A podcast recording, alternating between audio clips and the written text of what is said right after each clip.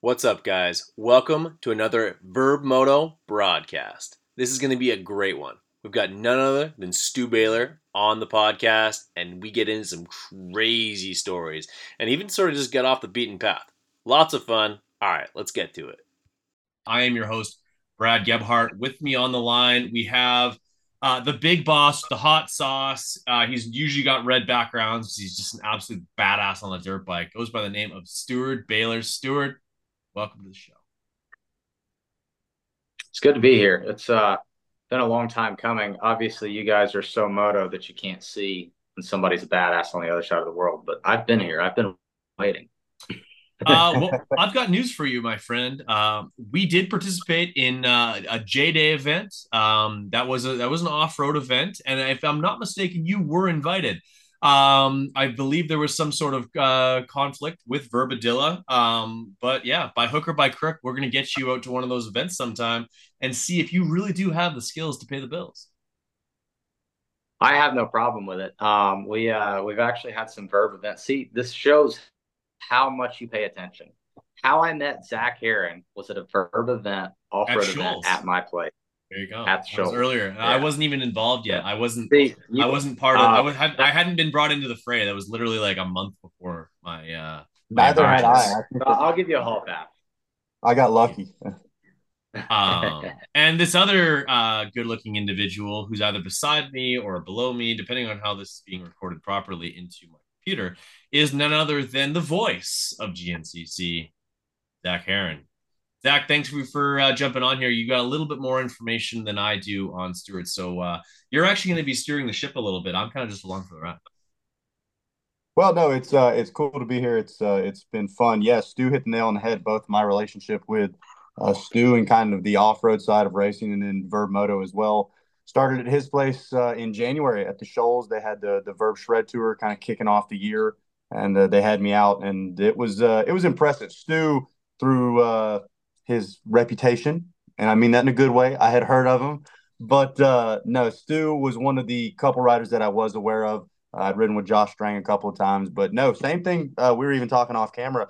Like, where did like how did you come into the sports, dude? Did you grow up racing moto? Like, I, your father raced as well, right? Obviously, if anybody doesn't know, you've got a brother that's also uh, in the XC1 class in GNCC. But like, how did you kind of get into racing? Yeah, so my grandfather started uh, in the 70s. Um, so started back then and kind of shifted into the the family affair with my dad going to the races. My dad was in um, the first ever youth enduro. Um, they, no I, my grandma remind me and show me the write up, but yeah, so um, in 1978 maybe um, down at Sumter, which is still our first round for national enduros. Um, he participated in the first ever youth national enduro or youth enduro. So, um, and then long story short, ended up with my brother and I starting about as soon as we could walk, or I guess technically like strider age, like because back then those weren't a thing. So right, it's like I'm on a bike and point him in a direction and hope that he figures it out. um, so yeah, we uh we've been we've been doing it since we were diapers. That's, That's awesome. unreal. What, uh, yeah, you clearly figured out how to do it. And so, did you guys? You started in the off road side of it. You never really kind of crossed over into moto any. Yeah, no, we we were off road through and through, and um, did some small things here and there. We we tried to go to Loretta's. Um, the regionals always overlapped with a GNCC or a national enduro that we were competing in. So even this year, I wanted to go to Loretta's. Um, didn't work out. Uh, just one of those things. Like obviously, it's it's not my forte, uh, but it's something that as a professional racer, it's kind of on your bucket list. Like it's one of those things you just kind of have your sights set on, like, hey, I'd like to go try it one day. Um, and you know, obviously being to Loretta's and seeing it, like the event sadly means nothing. I, I understand that you got to take that with a grain of salt, but like in the grand scheme of things, it's not anything like an outdoor national. It's more like a GNCC, but if you get a bad start, it's almost unrecoverable. So to say that you want to go there and compete is one thing, but like you got to have your Heath Harrison start style and your GNCC lines. Um, yep. If I can get a Heath Harrison start, my lines will be fine. Um, and I think it's just you know it's more or less like going for for the whole event, but the event. But uh, yeah, to, to backtrack, yeah, we did some motocross stuff here and there growing up. Um, you know, just a lot of speed work. Almost everybody kind of plays on the motocross track on on our side now, and owning a, tra- a training facility. We're four out of five days on moto track, so um, you know, to me, that's where I can, as a trainer, I can see the riders. I can also focus on what I'm doing um, versus having to dodge that root, that rock, that tree. Um, not saying it's not beneficial for me to go back in the woods, but um, you know, it, it's it's more or less be uh, as far as building speed, I'm going to do it on the motocross track. So, um, but yeah, growing through the ranks, we we we tried to do as much as we could. We raced every single weekend, and if moto was the closest thing, then we were definitely hitting it.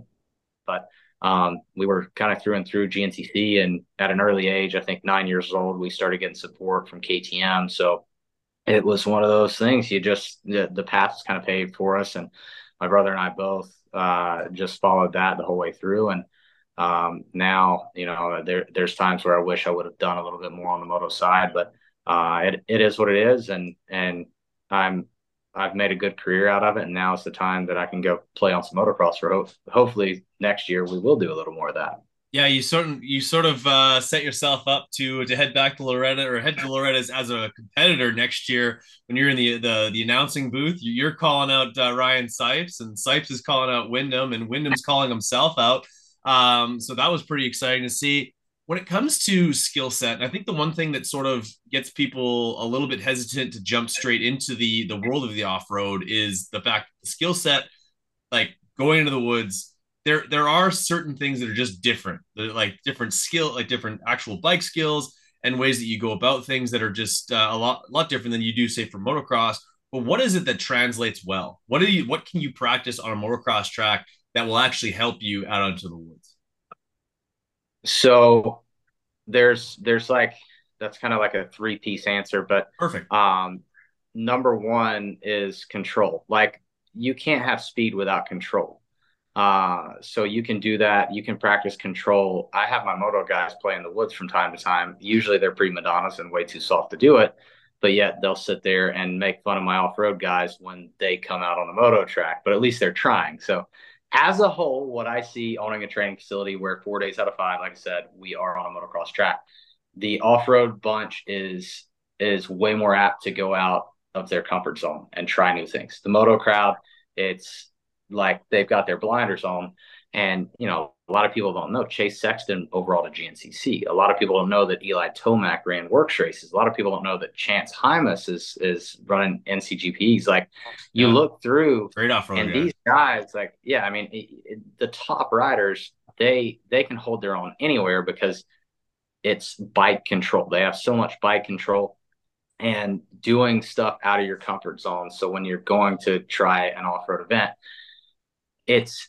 it it would be like me going to one motocross, one pro motocross and saying, I'm done. I'm never trying this again. Um, you know, it, it's kind of silly. Like, obviously, there's going to be so many things that don't translate, but a lot of guys never give it the chance. And I think that being a master of both would help long, longer in your career, or even even if you're just a say just a, a 50 plus A rider, go race a motocross if you're a GNCC guy, or, or vice versa try it, figure out like, hey, obviously you're competitive, you've made it to the A class, whatever it may be. Um, you want to be better, like go and sharpen your skills. So to wrap that up, control, you have to have control before you have speed. Um, second is fast is fast. So I don't care. I, I mean, we look at Dante Oliveira, who just who's never done anything moto related. Like, yeah, I'm sure he goes and rides with the guys, but round one, um, goes and qualifies what P8. So I mean, fast is fast. Like I don't care yeah. how you skin it, fast That's is fast. Legit and, speed. and you can't tell me, yeah, and, and you can't tell me that an off-road guy that races WORCS is on the same motorcycle as the top motocross guy. Um, so would he go out and win? Probably not. But Eli Tomac's not going to go beat him, or, or Jett Lawrence isn't going to go beat him at a WORCS race. So, but regardless, fast is fast. When it gets to fighting one percent, whether whether it's skill or speed, fast is fast. I don't care how you skin it. Like the things that correlate in riding a motorcycle are going to be the same in motocross versus off road. Um, the third piece is where it gets tricky. Like the things that that that translate, like a motocross guy is very very good at using body suspension. Um, what I would say like big rollers, uh, faces of jumps, make sure they're standing before it. Where an off-road guy is really, really good with what I would say footwork. So what we see Jett Lawrence doing over the braking bumps, like that shit that when people are every facility I watch videos, it's like every facility's posting, they're trying to get their kids to jump these braking bumps. And I'm watching them, and like even the instructors are doing it on their heels. And I'm like, you guys are idiots. Like to me, no. though, as an off-road guy, I do that yeah, it's it's all from your toes, and I do it every single weekend. When I see a rock before a section of rocks, I'm not going to hit every rock. I'm going to preload it. Um, but you got to have really good footwork. So the the correlation of of of where motocross is really good with their body, off road guys are really good with their feet. Um, you know, trying to mix those and and make them work together is is a big piece to having total control, which again leads up to speed. So um, that's the that's kind of the the correlations. And you look at the top riders in either sport, like I I really wish, and I know some people are like we could get some backfire here. Like Caleb Russell went to the pro motocross and was a 15th to 20 place guy. Like he wasn't impressive. That guy had just had three kids yeah. and announced retirement. Like I think if he would have gone a year before, like Caleb and I talked before that, before he went out and did all that, and he he kind of he kind of alluded that for him um, racing he didn't have that edge that that desire to put it all on the line and know hey there is a possibility that I break my neck today and still give it a hundred percent chance that or 100 percent um, on his writing. So, like, we all have to, we all have to. Oh my gosh, I'm getting blown up. Um, so Amazing. we we all as racers, like when you're when you're fighting for that edge, like you have to know the risk. Like you have to know there is a chance, and you have to be able to kind of overcome that. When Caleb went to motocross, he wasn't there anymore. He wasn't there mentally. He wasn't there the year prior to that. That's why he already knew that he was retiring that year. Um, you know, I, I would love to see him in his, what I would say his prime. Like, I'm not saying he wasn't in his prime at that point. He just wasn't there mentally. I would have loved to see the year prior what he could have done there. And then on top of that, you know, we all saw like he had a really bad crash at Pala, um, crushed his face. He never got to test. I mean, he never got to go and truly put in the effort that it takes. And, you know, even when you look beyond that, like aside from Jett Lawrence, let's say, um, which obviously you know we hear his name enough, and and I hate to keep beating a dead horse. I'm sure everybody does, but like aside from him, you don't go to pro nationals and win your first year. Like it just doesn't happen. Like same thing with GNCC. You watch guys come over, and it takes two to three years. No, and it's the little things. It's like, man, you go to my local track. I know I know the fast line, even if it looks slow. You don't know that. Um, you go to you go to Pala one year, you know, okay, this is this is going to be the fast line. Obviously, those that's different because a lot of guys train there. But you know, you let's say let's say a Washougal, like the same lines every year almost form, and uh, a lot of a lot of that, like we haven't seen a guy give it a fair shot to where you can say, all right, that that off road guy can genuinely do it. And I think that there's guys, I think that there's guys that are really capable of, of top five, top eight consistently. So I gave it two years. But again, fast is fast and no different than Eli Tomac had his way paved in motocross. I had my way paved in off road, uh, off road, and maybe one day we'll meet at the ranch. That'd be cool. That would be cool. I was, it was cool because I felt like especially this year with Mother Nature playing her part in it, I felt like that Woods versus Moto discussion happened like pretty consistently throughout the throughout the week. It was obviously you had the heat and the endurance and stuff like that, but when the rain really started to come, um, even before it it flooded, just when it was thick and line selection was was crucial in the sense of you needed to preserve the bike as well as uh, as well as your riding. You know, some of your guys, in particular, Canyon, um, obviously, uh, it, little man Caleb Wood as well. Uh, that one video of him going down the oh a dollar. God, I laughed so hard when I saw that. I know both of you guys have reposted it. That like that cracked me up. But uh, those type of conditions, I, I felt like I was trying to watch what it was that they did. But one of the biggest things I noticed was they just didn't seem as phased. Like I feel like uh, some of the argument of the the motocross riders are soft is it's like it takes very little it seems to throw off your mental game. Whereas it seems like with GNCC, there's been a couple times I've you know you guys are getting ready to head towards the line, the bottom's about to fall out. Like I feel like almost because your race covers such a long period of time, like there's a lot of stuff that can happen in three hours. You guys are a little bit more conditioned, content. Yeah, almost just content with like, hey, it's going to do what it's going to do. And I mean, now obviously you've got some differences in the sense of pit stops and stuff like that, but I think when you do see some of those woods riders, uh, even even Ben Elko going and, and racing at Loretta's and stuff like that, I think when the weather or when some of these just unexpected things pop up, it doesn't seem to to rattle them quite as much. Yeah, I I would definitely agree with that. Like obviously, you know, Canyon, we should have seen two champions out of championships out of him. I think everybody oh. saw that. That was that was such a bummer. Those engines letting go, and even even one of the motos where he ended up second. You know, he was in the lead. We saw the engine start smoking. He dropped yeah. the fourth, somehow pulled it off. But um, yeah, super super bummed for him. I know he was he was pretty upset with that.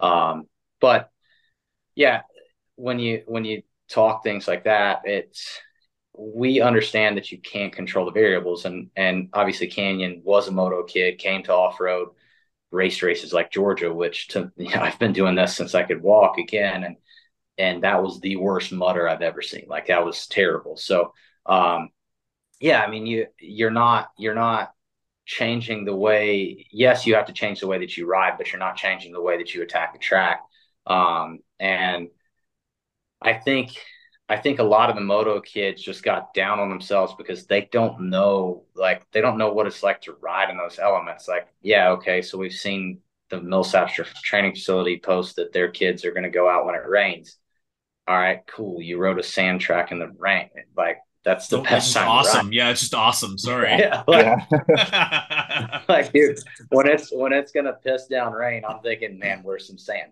Um, but no, like going out to a GNCC where there's it's completely uncontrollable. Like you've got all you've got the entire car, stack of cards dealt against you on those days. It feels like, and you somehow persevere. Like that's where I think some of that off road mentality helped in that week and you know, a lot of championships, I would say 50 to 60% of the championships, maybe more than that, were decided by the weather this year. Like, and, and it's, it's kind of, it's kind of sad. And I'm guilty as well. Like, man, when it rains the facility, I've got a lot of moto kids. Like, we're majority moto. So the first thing I do is get on the dozer. And after Redas this year, I'm sitting there going, man, I'm either going to lose half my group next year or they're going to see what happened to Loretta's this year.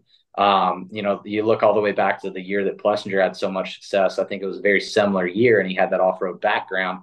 I mean, it's built a career off of a week because he was prepared for it. A lot of the kids were not prepared. I mean, they they they did the steps to go there on a perfect day, but man, when it wasn't perfect, you saw the shit hit the fan. The parents weren't prepared. They had, you know, you to me, it was it was almost like it, it was almost rattling. And as a facility owner, it also made me go back to my notebook and put down a list of next year when we go to Loretta's or when we go to Mini O's, you're coming with all of this. If you want to be a part of this facility, like we're not going to come unprepared because my guys were not prepared. But as an off road guy, I never thought about it because I've since I was on 65s, like we've had rain covers, we've had we've duct taped our air boxes, we put it, back in the day, it was pencils on the grips. Now ODI has some different stuff. Some guys use Scotch-Brite around the grips. Some guys have the risk racing things. Um, the the extra visor on the goggles, the the foam on the top of the hel- on top of the helmet. Like there's so many things that the majority of these kids were never prepared for. And I'm like, all right, so you're you're telling me that you've been in preparation for this event since qualifier started in February, March. So we've had five, six months for some of you. Some of you have been training since last November. You've had eight months to get ready for this single event, and you're going to let it sneak up on you because of some bad weather. Like, really? I mean, and you've got a hundred thousand dollars. Place is known for some year. bad weather. Yeah, yeah, I was about to say. Yeah, it's in a like... place that's known for it, hundred percent. So, yeah, I mean that that to me, like watching the people scramble in the parking lot, or watching the people shut down, or watching guys not show up to the line because they knew they weren't prepared. Like, I'm sitting there as an off road guy, going, "Man, this is this is ridiculous." But then you know, when you have that moment afterwards where you actually put thought to it and you're not, and you're done busting megawatts balls basically and, and talking shit on the moto crowd, like, mm-hmm. you know, I, and, and that's just, that's just joking. Like, obviously yeah. we're, we're, we're, majority moto. So, um, again, slogan fast is fast. I'm, I'm sticking with it. Like fast yep. is fast. We thought of the Reddis, but, Amen. um, yeah, like when, when I'm looking at those things, I, I kind of had that second thought that realization when I got back to the to the house and I'm like, I need to come up with a list for my guys because a lot of these people don't understand that this week, that single week could dictate their career.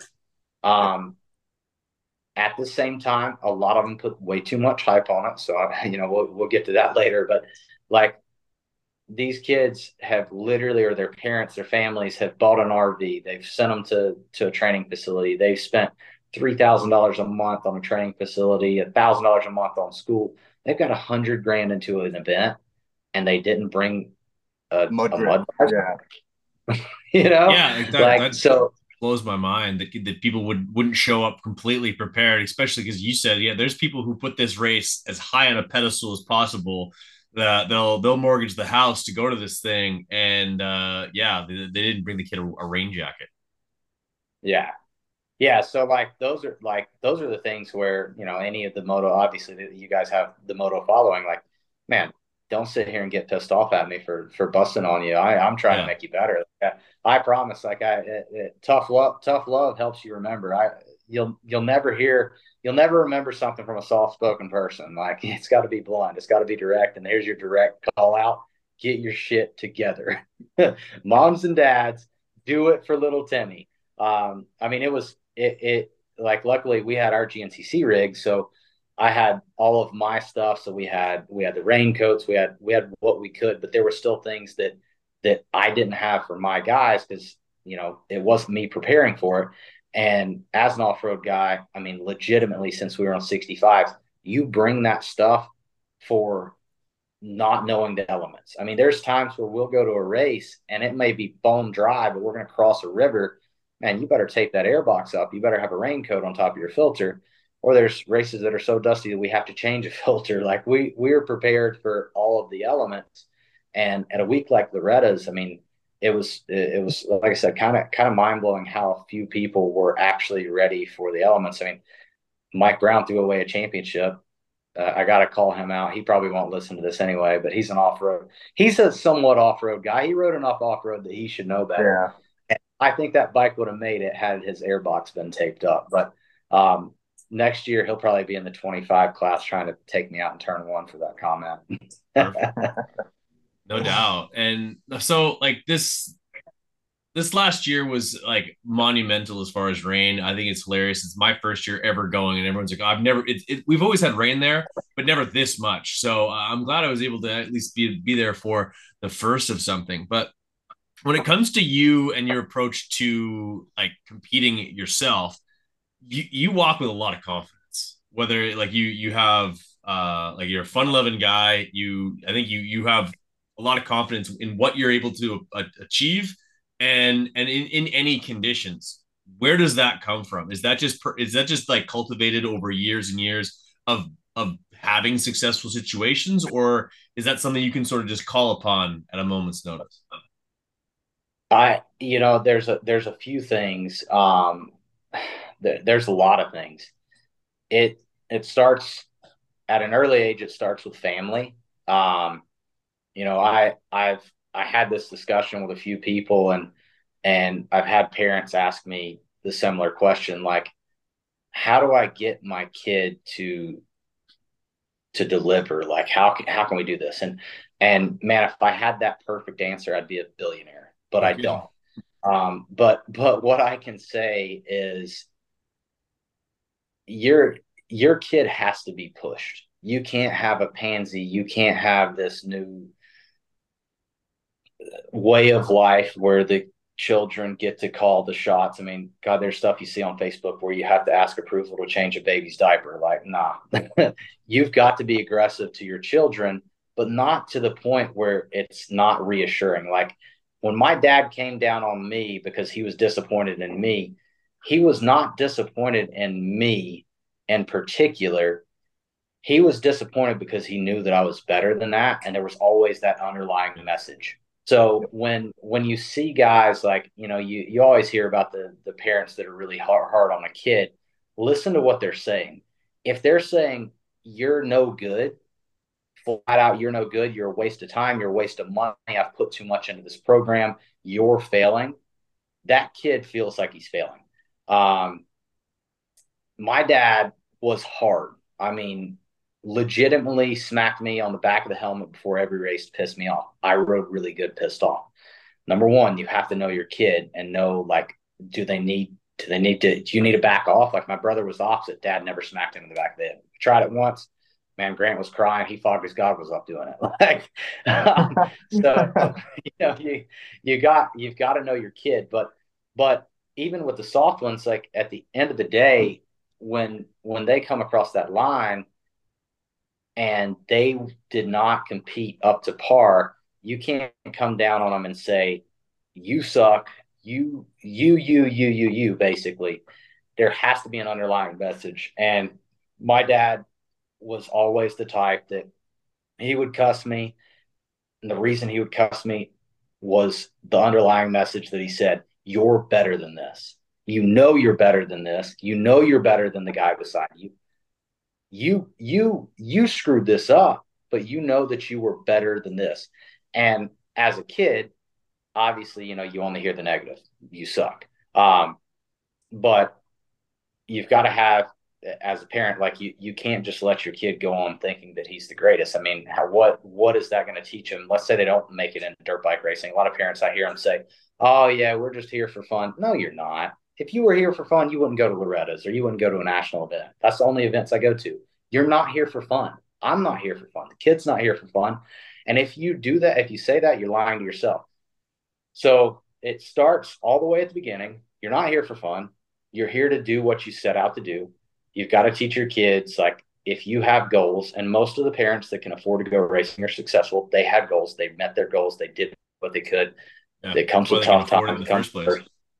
Yeah, I mean, there, there's there's a reason they're there. So, you know, successful people and successful people build successful people, but uh, you got to be careful with how you talk to your kids. You know, up until that.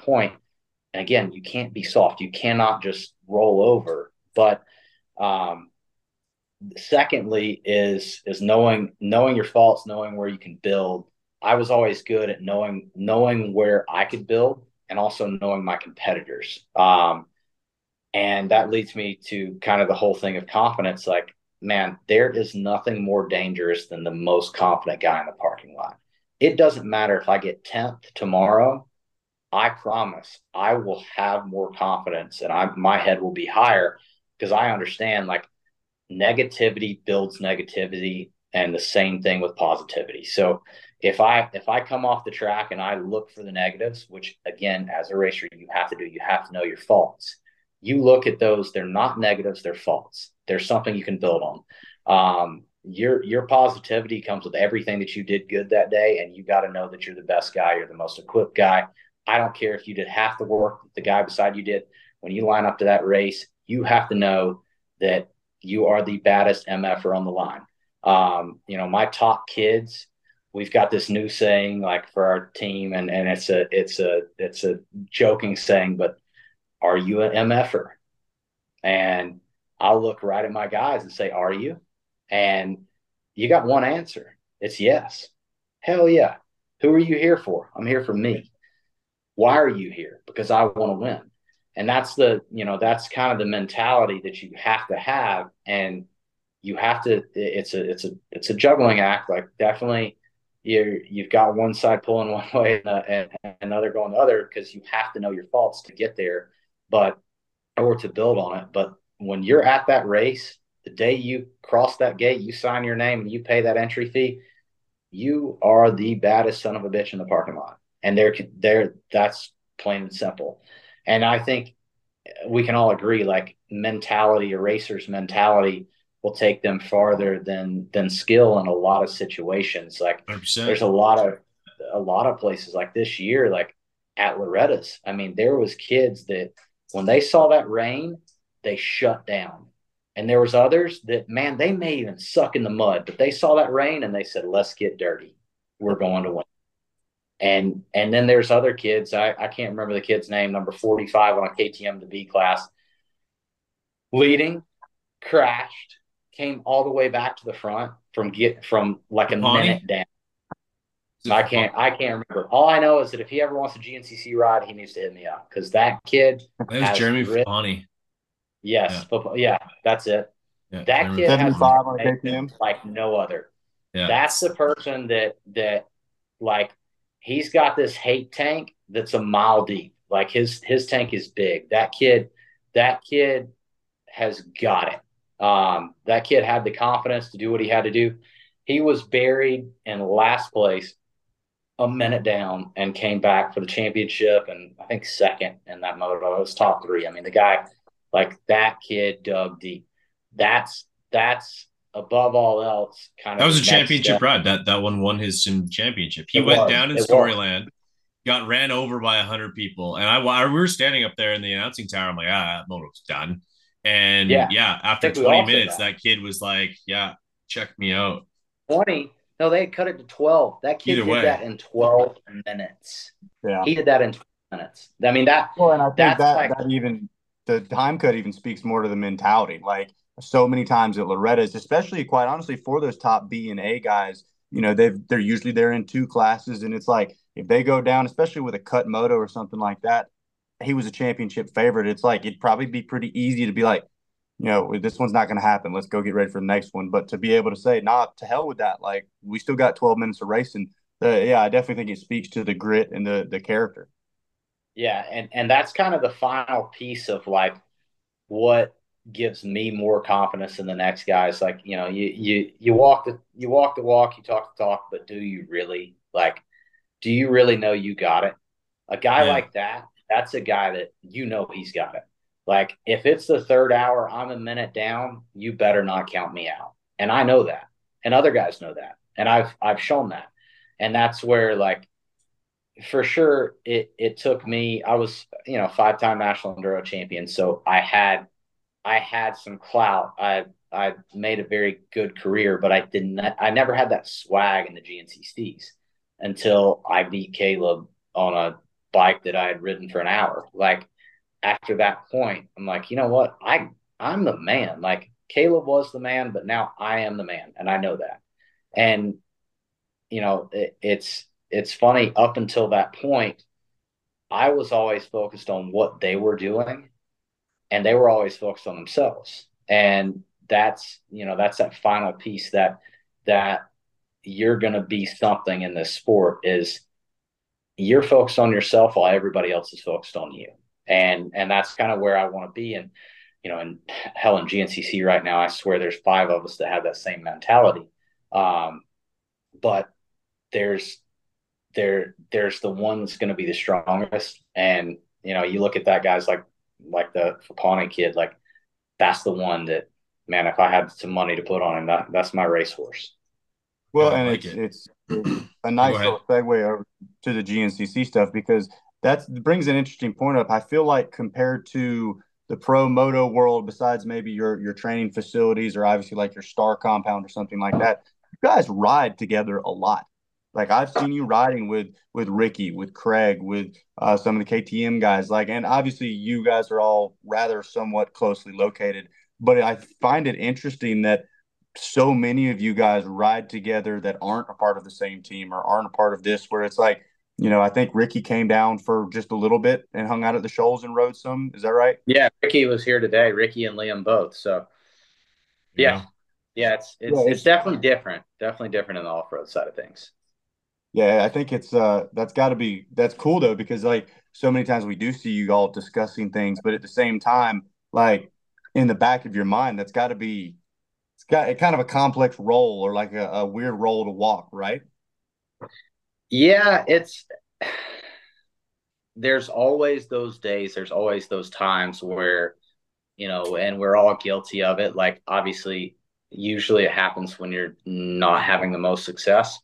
Um, but you kind of start pulling yourselves away from the most successful guy. So um, there there's been times where I've done it. There's been times where it's been done to me uh, because you you know it and you don't really want like if you're at that point, if you are the XC1 guy, you are a, a championship contender, whatever it may be, like you've had this mentality of I'm the best the entire time, and you had to to get there.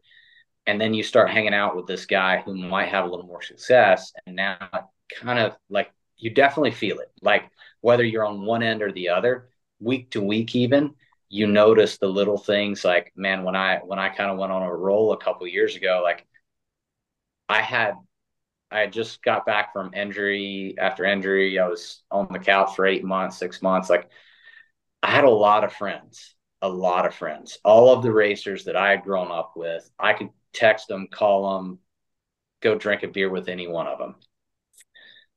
Four races later and four wins later that list shrunk significantly.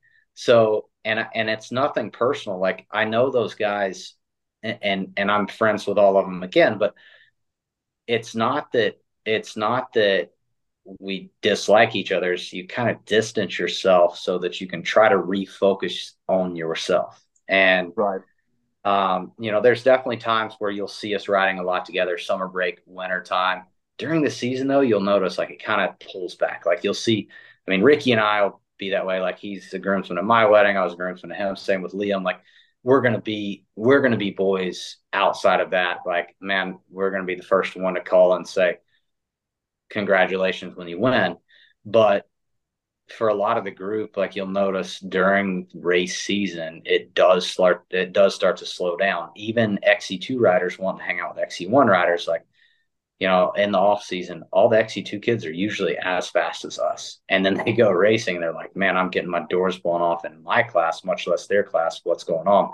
And they kind of get this, this mental block. Like one of them that I see in particular, like he's a buddy of mine. I, I'll probably upset him with this comment, but Good. I, I know I can say it is Evan Smith. Like he, he's one of those guys that has to be mentally strong, but he always separates himself. Man, when the season comes around, that kid just dips out. And during the off season, like he's the fastest one we ride with. He's faster than he's faster than anybody in XC1, but he's just an occasional XC2 guy. And I think when he gets to the season and he thinks, man, I've I've done the work. I know I'm the guy.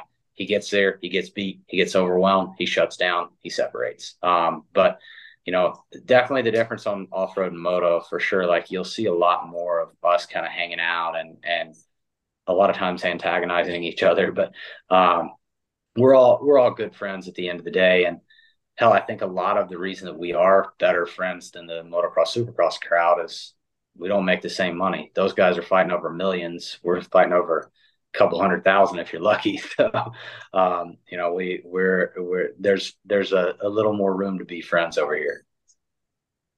It's an Fair interesting enough. viewpoint to bring up on it too. Yeah, that's that's interesting. But no, I think it's cool. It's been something that uh, obviously with this being my first year, really closely being around it, and, and summer break especially, I've been like, man, these guys like all over the country. You guys are hanging out. I mean, Phoenix guys, the KTM guys. Like it's it's cool to see just coming from such a especially another side where I do feel like, and Brad, you probably know more than I do on this, but it's like there's a there's a cold element to it, like in that pro rank where it's like, hey, I'm gonna oh. do my thing. Like, there's there's top guys in in 450 class. They've spent years not talking.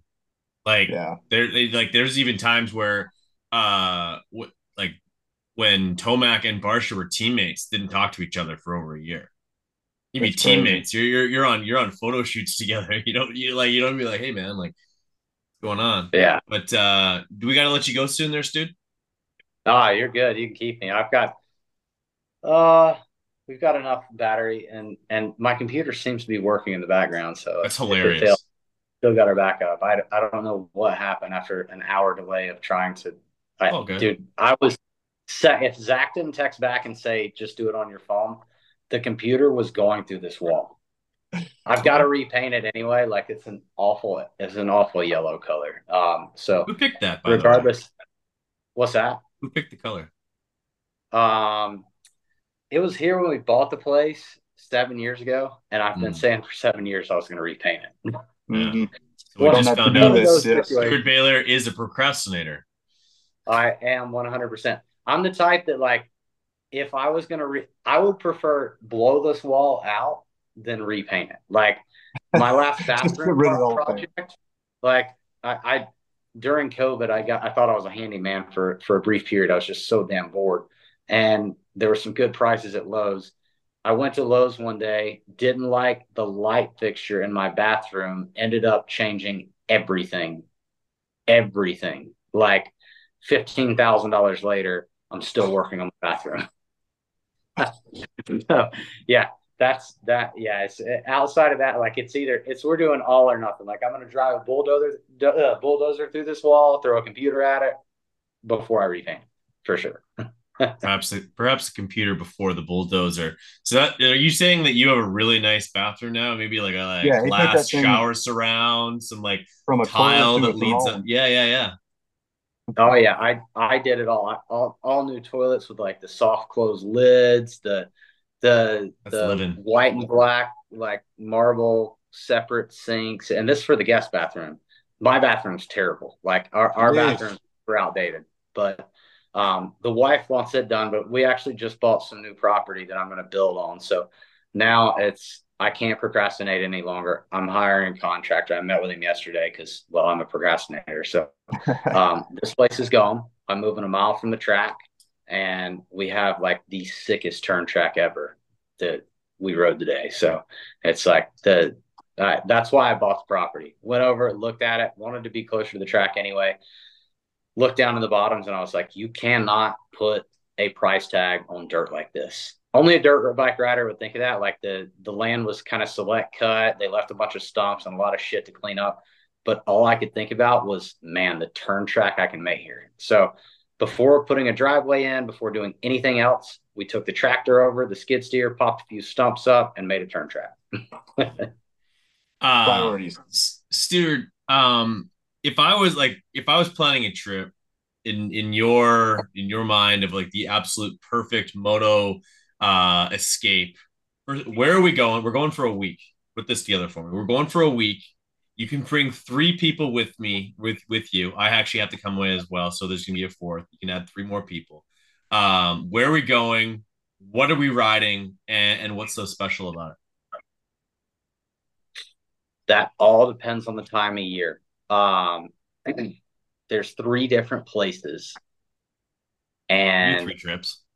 We don't have the budget it's, for it, but we it's can gonna- do it. It's like I, I genuinely, I, I can't, I cannot, I cannot give you a place out of like. They're all three so close in comparison because each one's so badass for what they have. Um,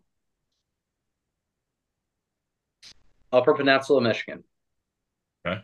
Why? It is unreal. So during the middle of the summer, you've got 40 degrees in the morning, 70 degrees in the afternoon. Right now, this time of year, when it's brutal hot, you've got uh, endless things to do. A lot of us, a lot of us being dirt bike racers are outdoors people. There's so much to do, whether you want to go hit the salmon that are running right now, or whether you just want to go and hang out on the water on one of the Great Lakes that surround the entire place, or one of the rivers, want to go white water rafting outside of riding. UTVs are legal on the road. You can literally do basically whatever.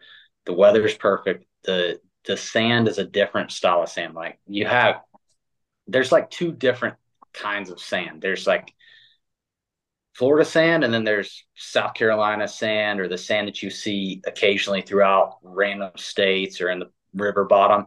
and that's what the sand is up there. It holds a little bit better than the powdery Florida sand. So it's just like unbelievable for riding. The most fun stuff.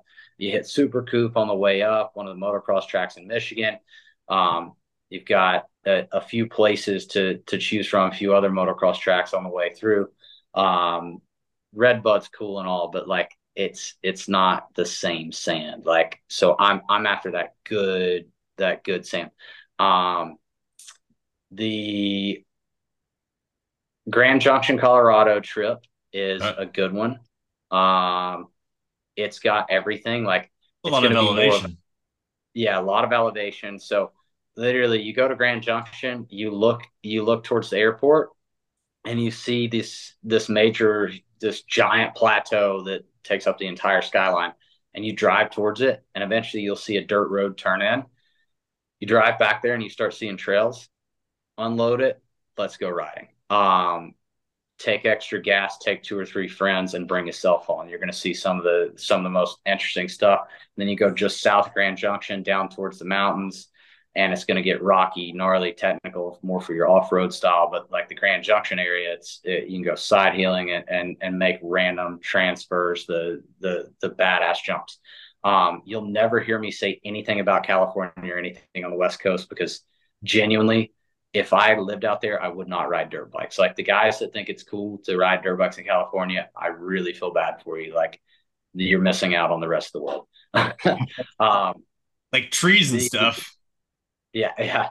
the the the third place is is and I, I don't know like how it would be to just go ride, but going to Portugal was probably one of the coolest places to have a dirt bike. Like we we get to compete every year at ISDE. This year I chose not to go, just wasn't quite comfortable where I was. And um Portugal was a really, really cool place. It had sand, it had elevation, it had just anything you can think of. Great beaches, great you you think of it, it's there. Um, so those would be like my picks, but I've yet to go to Costa Rica. I want to do that Costa Rica ride down there. Like I, have seen a lot of cool stuff down there. I know there's yep. there's some motocross tracks. So um yeah, I, those would be those would be definitely my top three. Like if you're in the country, Upper Peninsula, hit anything on Michigan on the way up, and Grand Junction, man, you, you cannot go wrong. Take a group. It's it's enjoyable from the time you get there to the time you leave, and when you leave, it's not one of those places like so many places you go and ride for a week and you're like, all right, I've I've had enough, I've done enough, I've seen enough. Like if when you leave one of those places, you're like, shit, I got to go back to the real world. Like that's, that's the cool. as a professional cool. racer, it's it's hard to find those places. Like I ride, I mean, I've ridden four hours in the last two days. Like you ride every single day, so to get to where you enjoy your motorcycle, it's it's hard to it's hard to find for me. And those are the places where like it, it's it's enjoyable. Who are the three Goombas that would be joining you, and then also Zac and I would be there as court jesters? All right, um, Ricky Russell hey. is definitely coming. Um, I feel like like we got to pick a moto guy, and this might sound weird like you would obviously think I was going to go with Plessinger, but he'd be a good time. Not going to lie to you. He'd get after it with us. I, you know, You'd find the bottle of that like, Tito's. I can tell you that much for free. I feel like Cooper Webb is like the closet partier that everybody wants to party with. I think that closet is maybe like kind of cracked open a bit. It's like teetering, like yeah, like I I think obviously, obviously he's done a little bit of off road here in the last little bit. He's bouncing around. He's this mysterious guy that that everybody that, that he thinks nobody knows who he's riding for. Um, he's probably been consuming a lot of Coors Lights in the last few weeks. Like, and we see him in the off season. He kind of gets the beer gut about him. Like, tells me he's drinking pretty heavy. Like he would fit in with the group. Um, so so that would be that would be my pick there. And then obviously you're to have to find like a free ride freestyle somebody just fun loving to be around so pastrana Like, there's not a better Got guy. TP. hanging around. Founder. Sign me up. We're done. Yeah. Like that would be. I, I don't know. I feel like that would be the dream team. Yes. Yeah, but the only thing Absolutely. that terrifies me about that is I'll go from being the average Joe, just I'm there just to show it's possible, to Pastrana being like, "Nah, you can flip that." Like, what are you And gonna you're gonna try. Dude, And you you will flip tell that. He'll teach you how. That's- Yeah, I'll you can't tell him no. My wife, I'll do it. my wife, even she gets there. We, we pull into his house. Like it's the shit that you've seen since you were a kid. It's Yep. everything's there from the mega ramps to the to the skate park. Like I'm pulling in and I'm giddy as hell. I get down there and she's like, "Don't break your neck." And I said, "Babe, I've already broke my neck. I'll be okay." She goes, you you you're like I've never seen you act like this. Like you've met a lot of famous people and you've never acted like this. I said because it wasn't Travis Pastrana. Yeah, and it there- wasn't there's only one. Yeah, like anything he says, you're probably going to do it, even if it's against your better judgment. You're going to make a judgment call that that is completely irrational. Self-preservation just goes out the window. Oh, Like, yeah. it's like One one hundred it gives you that crooked Plus, thumbs up. your but what your pep gonna do? talk Like, from your pep talk from 20 minutes ago has me wanting to run through walls after this call. Like, it's just yeah. I, I don't think there Just- there would be no imagine stopping us. Travis Travis Pastrana says you can do it, and then Stu Baylor asks you, "Are you an MFer?" Like, what are you Yeah. not gonna do? Yeah, Done. it's a Zac short Harris list of coming things. back in a wheelchair. Dude, You'll get a you'll get a cool orange hat. I think anybody that gets hurt around him gets like some one of a kind hat. So you'll you'll have that to take home. Hell yeah. hey, I'm about and, to wear it in some, and some memories, perhaps, if you can remember them. 100%. Stu, this was a blast, But no, man. so oh, go Yeah, ahead. hey Stu, before I let you go, we got we got a couple rounds left in the series. Obviously, you're coming in to tight points battle. Um, and just for just for everybody that's you know maybe sitting there saying, "Hey, we know how things are going in the 450 moto class." Uh, we've got XC1. What's the mentality coming into these final rounds? Like, it's not like this. A lot of people call it the second half of the season, but it's not. It's I not do. half of the season. It's only a couple races. Like, how much of the sense of urgency is is right from the flag drop when you get back to racing? You know, it, it's uh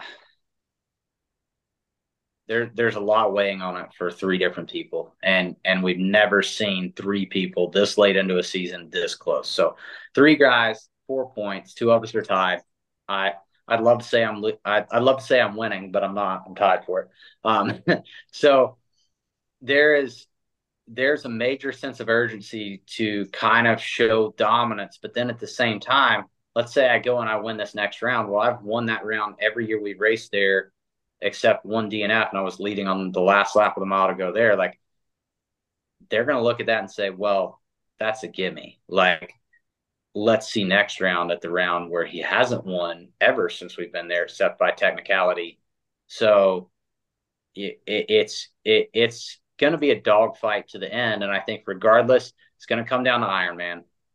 Um, hopefully, we get good conditions so you can really see like who was the best rider on this day. Hopefully, it's not Dusty. Hopefully, you know last year shitty Dusty. Like that's that's the problem with this versus motocross. Like anything can happen. So I have to be prepared for absolutely anything. And the only thing that I can do is worry about myself and know that preparation is key.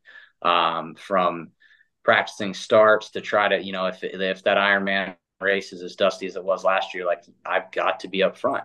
Um, if it's as muddy as the year before, then taping my airbox and getting ready for deep, nasty ruts, which we practiced. So we, we, we flooded the track today. So I'm ready for some nasty ruts. Um, but yeah, like the the biggest thing at this point with three rounds remaining is preparation and knowing that you are prepared for any of the elements. And um, you know, it kind of goes back to where we were talking about earlier as kids, like, you know, they're a little more prepared from, than the rest, being from the off-road background. Like we know that each track does play uh, into whoever is the favorite for that day. Um, and sometimes it's just based off of a start. Like in motocross, a rut's ruts, a track's a track, and usually if it's raining like hell, they're going to try to scrape it, and you're going to see the same guy win regardless. Nine times out of ten, GNCC, every track kind of plays completely different um, on bike setup, tire selection, and and who gets a start. So um, a lot that goes into it, but the main thing is knowing that I'm prepared. I'm down 25 pounds. These fuckers aren't going to know what hit them. Right. You heard it here first. Right I'm excited. Ladies and gentlemen, the Vurb Moto broadcast, Steward Baylor absolutely crushing it. Uh, this episode, so much fun, dude. We're gonna have to do this again. Uh, maybe we just like only just call you up and think of like um possible trips that we're going. I think that was my favorite part. Um, All right, then we'll go ahead and plan it. You just tell me when you want to book it. Give me the GoPro deal first yeah. off. We'll um, figure out what to... TP's up to. Ricky's yeah, to be no problem. Give me this GoPro deal. yeah, no, got, the, yeah. The, you want to be I've in the Grom Quest? Let's do it. All right. I I'll go buy a Grom, I guess. No, it's like it's just like so, a Grom being like a like a young person. So oh, actually, you could totally like, like, we're gonna talk about some stuff afterwards because uh, I've got yeah. some ideas with Shoals and Grom Quest and a bunch of other things.